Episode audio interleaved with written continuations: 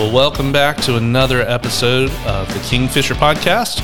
I'm Eric Whitley, and my wife Bronwen Whitley is with us today, as always. And, Hi, everyone. and we have, I think, one of the topics that most people have asked me questions about the most. Yeah, you get a lot of questions about this over the years. Oh, so many questions. And so I thought since it's Halloween week um, when we're recording this, uh, Halloween is coming up uh, in just a few days. I get asked this question a lot Are demons real?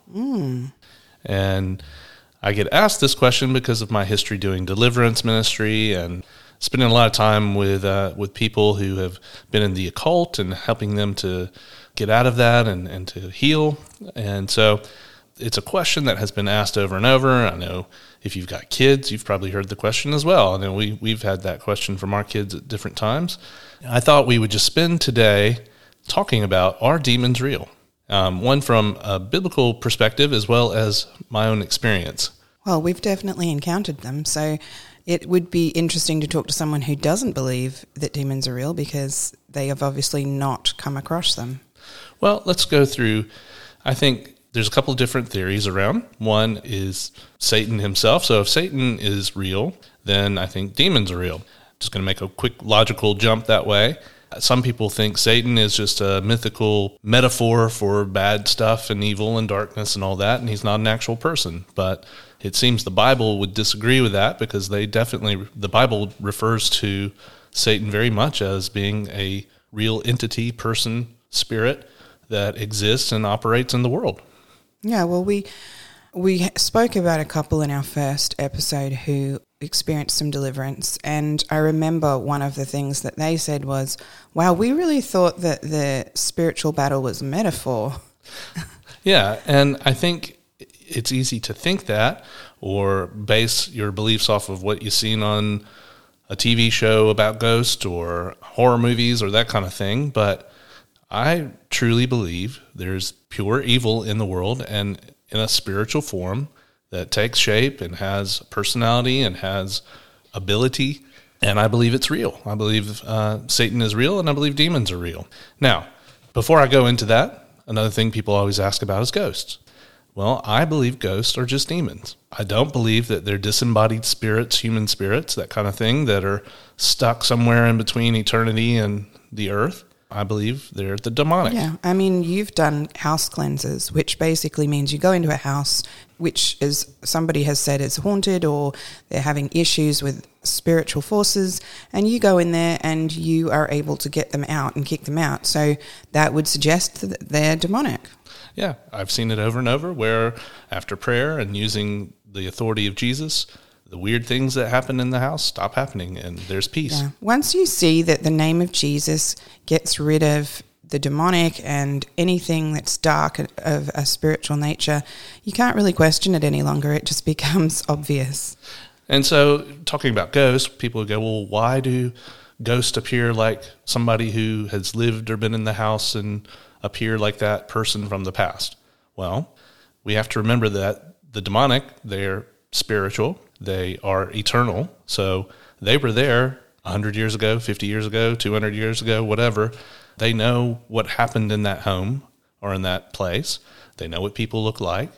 And I don't have the best answer, but why do they haunt places and appear to be, you know, the white lady in a white dress and whatever else? I think one, it creates curiosity, it creates fear, They love to create, create fear, I think. They love to provoke fear in people.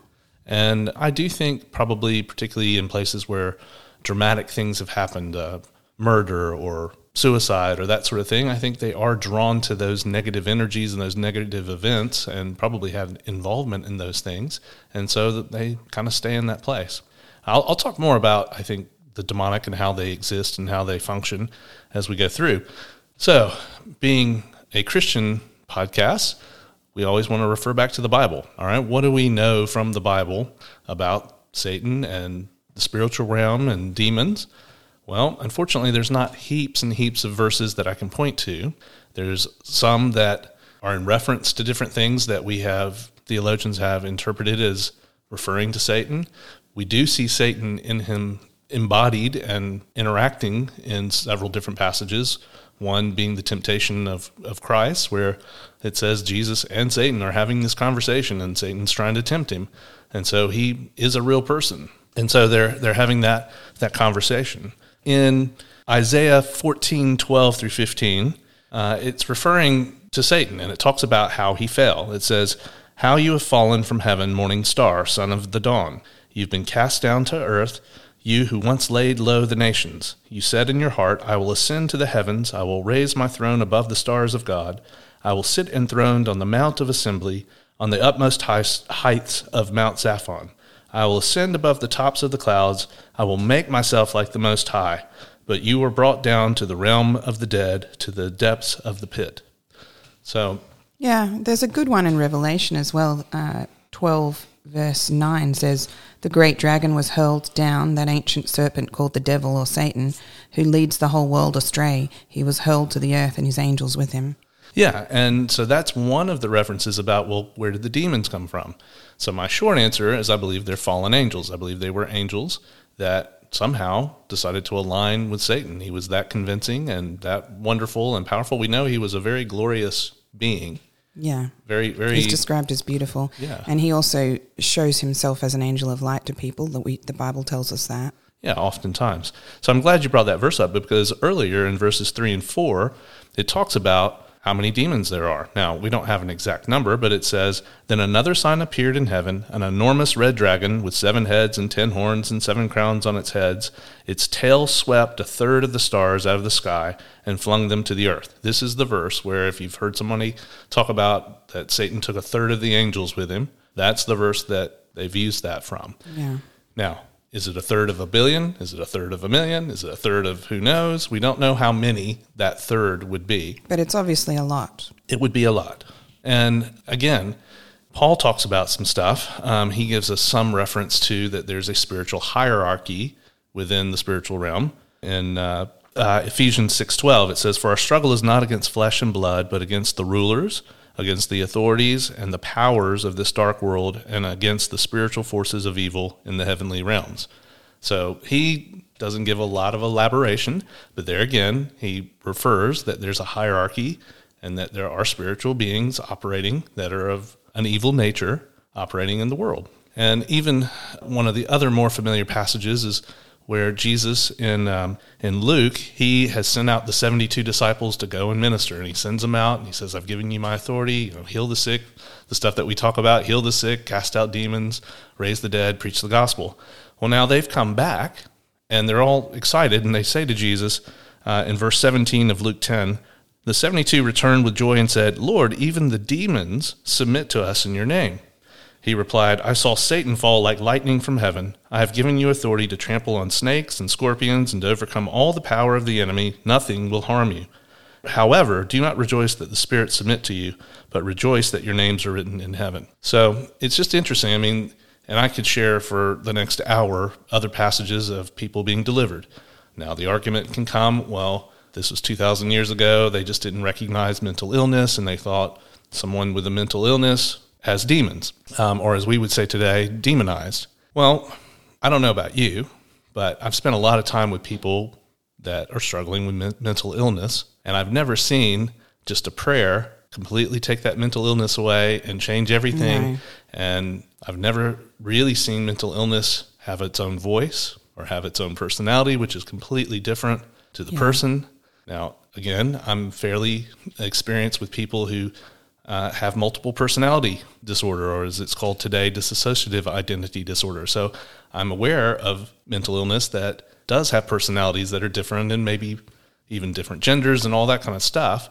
But there's something very different about those compared to when you're confronting a spirit that I would call a demon. And especially with the manifestations as well um, yeah, they have different voices and they and they speak in a different way and that sort of thing. But also there are other manifestations which you've seen quite a lot of. Uh, I've seen yes, just for fun. I've seen everything from someone manifesting like a snake, so slithering, kind of their body went into a snake motion. And, and then they were delivered of that, and that was gone, right? Yes. So that's that's what deliverance does. When you do prayer for deliverance, you cast out the demon, then they're healed from whatever that was. And so that person no longer slithers around like a snake. Yeah, and, and look, I mean, someone who is demonized generally, this is something that most people don't know because I think most people's experience of the demonic is probably a horror movie like The Exorcist or something that's been highly dramatized as pretty fictitious. You know, it's, it's fictional. It's not really how demonization works and how it looks. When you're demonized, you don't always go around manifesting. It's not something that happens all the time. In fact, the demonic, I often say that they look like or they act like, sorry, they act like termites. You know, if you have termites in your home, they tend to be in the walls where you don't see them. You don't see them, you don't hear them. Yeah, they're doing damage quietly behind the scenes. They just work away until something, you know, something breaks or something shows evidence of it. Something exposes them. Yeah. And the demonic operates in our lives very much that same way. Is they don't want to be seen. And in fact, when they manifest, it usually means they're under significant pressure at that point. Yeah. And so it's kind of their fight or flight response to manifest to try and cause chaos and fear and other things, both in the person as well as anybody who's trying to minister to them. Yeah, and I've I've heard a lot of Christians talk about when they see manifesting in a church service, for example, then that causes a lot of fear in people. So, what do you suggest to people who are feeling fearful when they see something like that? Well, for one, we don't have to be afraid. Jesus has the authority as his children. We have authority over anything demonic, and we don't have to be afraid of that. And it's not a virus that's contagious that if you touch the person or you're around the person, that it's going to jump onto you and all that. Generally, as I was saying, they generally, when they manifest, it's, it's to create that confusion, to create chaos.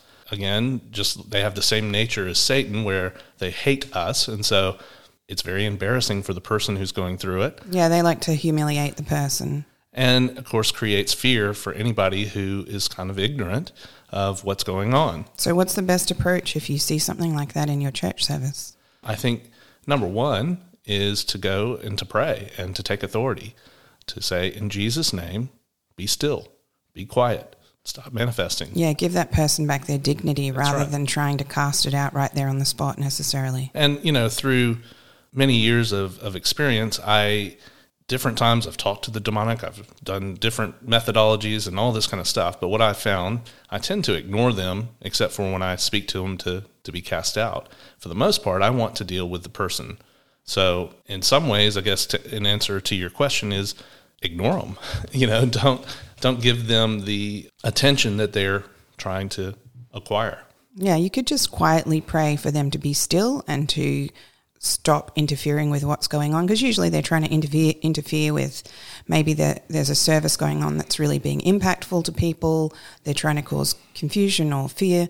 So i would probably just pray for them to be still to be respectful and to stop interfering with what's going on and then leave it at that and then you can take the person aside later for ministry in a way that is honoring and loving to that person. I mean, at, at our church, we sort of have the rule that if someone is manifesting, we don't do deliverance in front of everybody. We try to shut it down as quick as quickly as we can, and we take that person to a private place where they have the option to deal with it or not. But in either case, we're trying to preserve their dignity and take them out of that very exposing situation so that if they are ready to deal with it, there's a private place to do that. Which leads me to another question I have because what I hear a lot in Christian circles is there's always this debate between whether Christians can be demonized or not.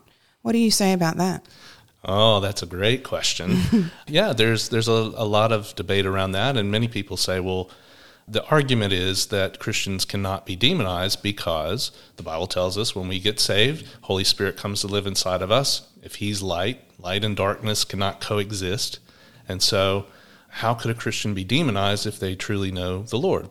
Well, I will say this: I, I don't know how many deliverance deliverance sessions I've done in my life, but it would be in the thousands. I mean, not like 10,000, but maybe two, 3,000. None of them were non Christians. Yeah. In fact, I don't do deliverance with non Christians because I find that that's actually not helpful for them until they give their life to the Lord. So, Yeah. And I agree with that because, you know, the Bible tells us that if you cast demons out of a non Christian, then the demons just go get seven of their friends and come back, and it's worse. It can be. So, uh, how can a Christian be demonized if the Holy Spirit lives within them? Well, I believe we're made in God's image. He's a Trinity Father, Son, and Holy Spirit. And I believe we have a, a threefold being to ourselves as well. We're a body, which is our physical, what we look like, and brown hair and blue eyes and whatever else. We're a soul, which is our mind, will, and emotions. And we're a spirit. And those three elements of us make us who we are. Holy Spirit is aligned with our spirit. So it's almost like we're kind of a little bit, if you think of yourself as a three bedroom house, in one room, the Holy Spirit's there. The demonic tends to operate in the soulish parts of us. So that's the mind, the will, and, and the emotions. So in our thinking, in our feeling, and, and that sort of stuff. And then, as I say, at times it manifests in our physical being. So it's not in the same place as where the Holy Spirit is. So it's more in what you might call your heart or your mind but it resides in you in those places. And so that's how a Christian can know Jesus and be completely saved, but also be demonized because they've found a way. It's kind of like uh, a homeless person who's just squatting in that bedroom.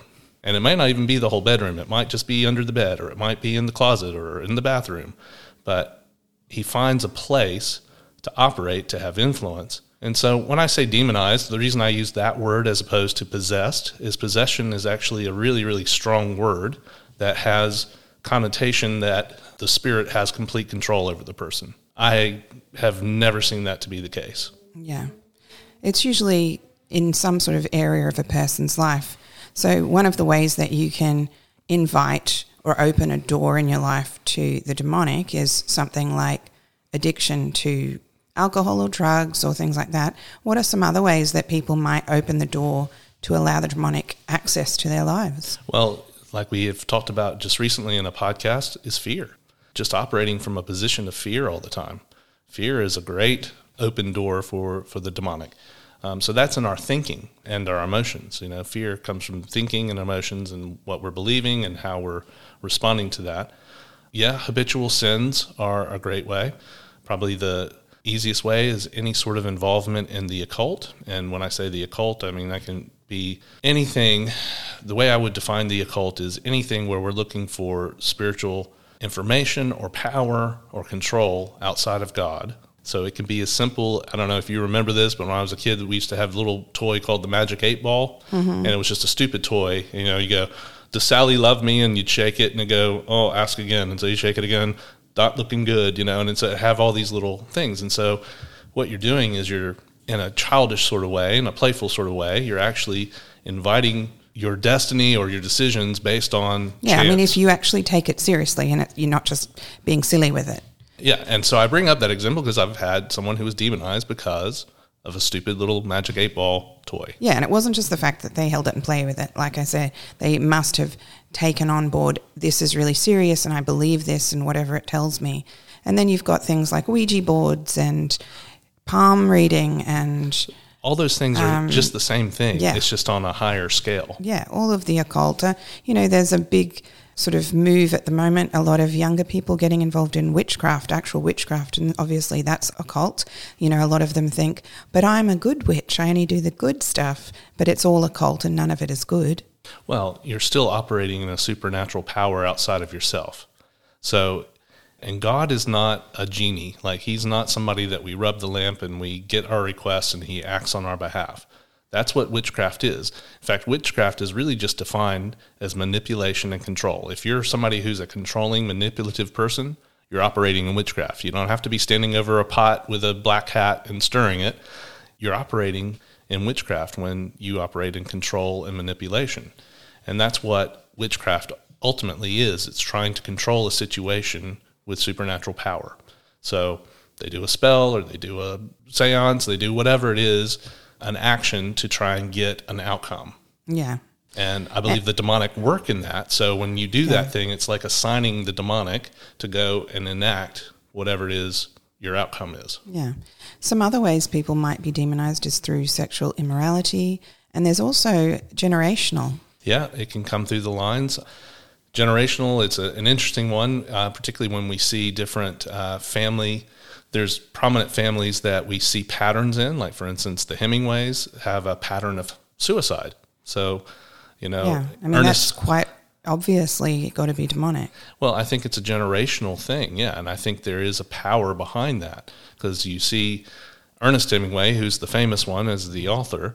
Both his parents committed suicide. He committed suicide. He's had a daughter who's committed suicide. I mean, it just kind of goes through the generations.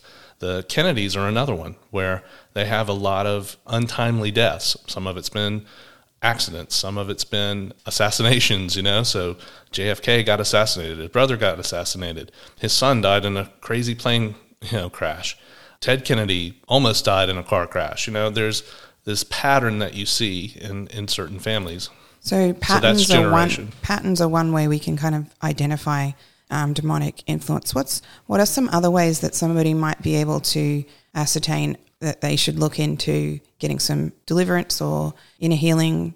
What are some other ways that the demonic might exhibit in someone's life? Well, I think as I've, I've brought up a couple of times, and in the way that we think, the way that we view the world, and the way that if there's something like fear is a really obvious one, but if we're always angry as well, everything, you know, anytime that there's a behavior or an attitude that you feel like is out of your control. Now, I'm not saying everything, I'm definitely not a guy who sees a demon behind every bush, okay? But there are a lot of bushes with demons behind them. I will say that. But when we have attitudes or behaviors that we feel are out of our control to really handle, there's probably something behind that that's yeah, like compuls- catalyzing it. compulsive behaviors or attitudes uh, or demeanors that you've prayed about and you've sought help with and counseling, and maybe you know you've done everything you can to try and change this in your life, and you just see that you have no control over it. That could be a place where there's some deliverance needed. certainly I have become such a great proponent of working with somebody holistically. I don't believe that inner healing is the only way and deliverance is the only way for people to be healthy. I've very often referred people to psychologists and psychiatrists and to therapists because I think each one of those therapies has its own value and its own place. There are some things that you can only do through inner healing. There are some things you can only do through psychology, or they're best at that. So I believe that each type of therapy has its own value and it does things really well that the others maybe don't do as well. And so I, I always believe that uh, we need to address people's issues holistically. So if you've been to a psychologist and you've done therapy or you've done different things, but the, those things are still there, as you are saying, I think sometimes deliverance and inner healing are the things that we miss because they address the spiritual side of a person. So, looking at uh, whether demons are real or not, I can, by my own experience, confidently say that there are spiritual powers and entities that operate in the world and operate in people. I've seen it firsthand over and over and over. If you don't believe that, it's probably because you've not come face to face with it, and that's okay. I think God guards some of us from that. He calls some of us into it, but He guards some of us from it because it's not a pleasant thing. But it's also upheld by the Bible the, the idea of Satan and demons and the demonic in this realm. You know, in the Bible, it tells us that Satan is considered the ruler of this world, and basically, he has his way amongst the world and the people in the world unless we give Jesus that authority over us. Yeah, well, he acquired the authority over the earth when the fall of man happened, and he's been operating in that ever since. Now, I'm going to talk more about this in a in a later podcast, but Jesus took back that authority. So that's how we now battle the enemy is we now have the authority of Jesus and it's just instituting that. And so the the devil and his demons are kind of outlaws, if you want to put it into that metaphor. They're sort of outlaws, criminals that are just operating in the earth, and we have the authority. We've been deputized by God to stand in there and bring those things into Yeah. captivity. Jesus said, All authority on heaven and earth I give to you. Yeah. So we have that authority. It's learning to use it and being confident in the authority that we carry. Because the first time you confront a demon, it is very scary. As we were sort of sharing in our first experience, you kind of liked it. I didn't like it. Because it, it's just very dramatic and it can be very scary. Well, they bluster a lot because they want to scare you off. They want you to think, oh, I can't do this. I mean, you've even had them laugh at you. Oh, I've had them mock me, saying all kinds of different things to me. I've learned, obviously, through that time and that experience, that that does not faze me anymore. Like, yeah. I often describe them kind of like a sugared up five year old or two year old that they just scream and shout and bounce on the floor and whatever else. But if you stay firm, just like as a parent, you stay firm and you stay calm, eventually you have that authority there and you can you can take it over. And, and by and large, to be honest, as I have done deliverance, it's not an exorcism and dramatic and all that sort of stuff. Not it's anymore. actually not anymore, and it hasn't been that way for years. In fact, it's a very quiet, peaceful process at this point. Yeah, once you understand your authority and how inner healing works as a part of deliverance. So for me, most of the deliverance I've ever done has actually just been through inner healing ministry with people.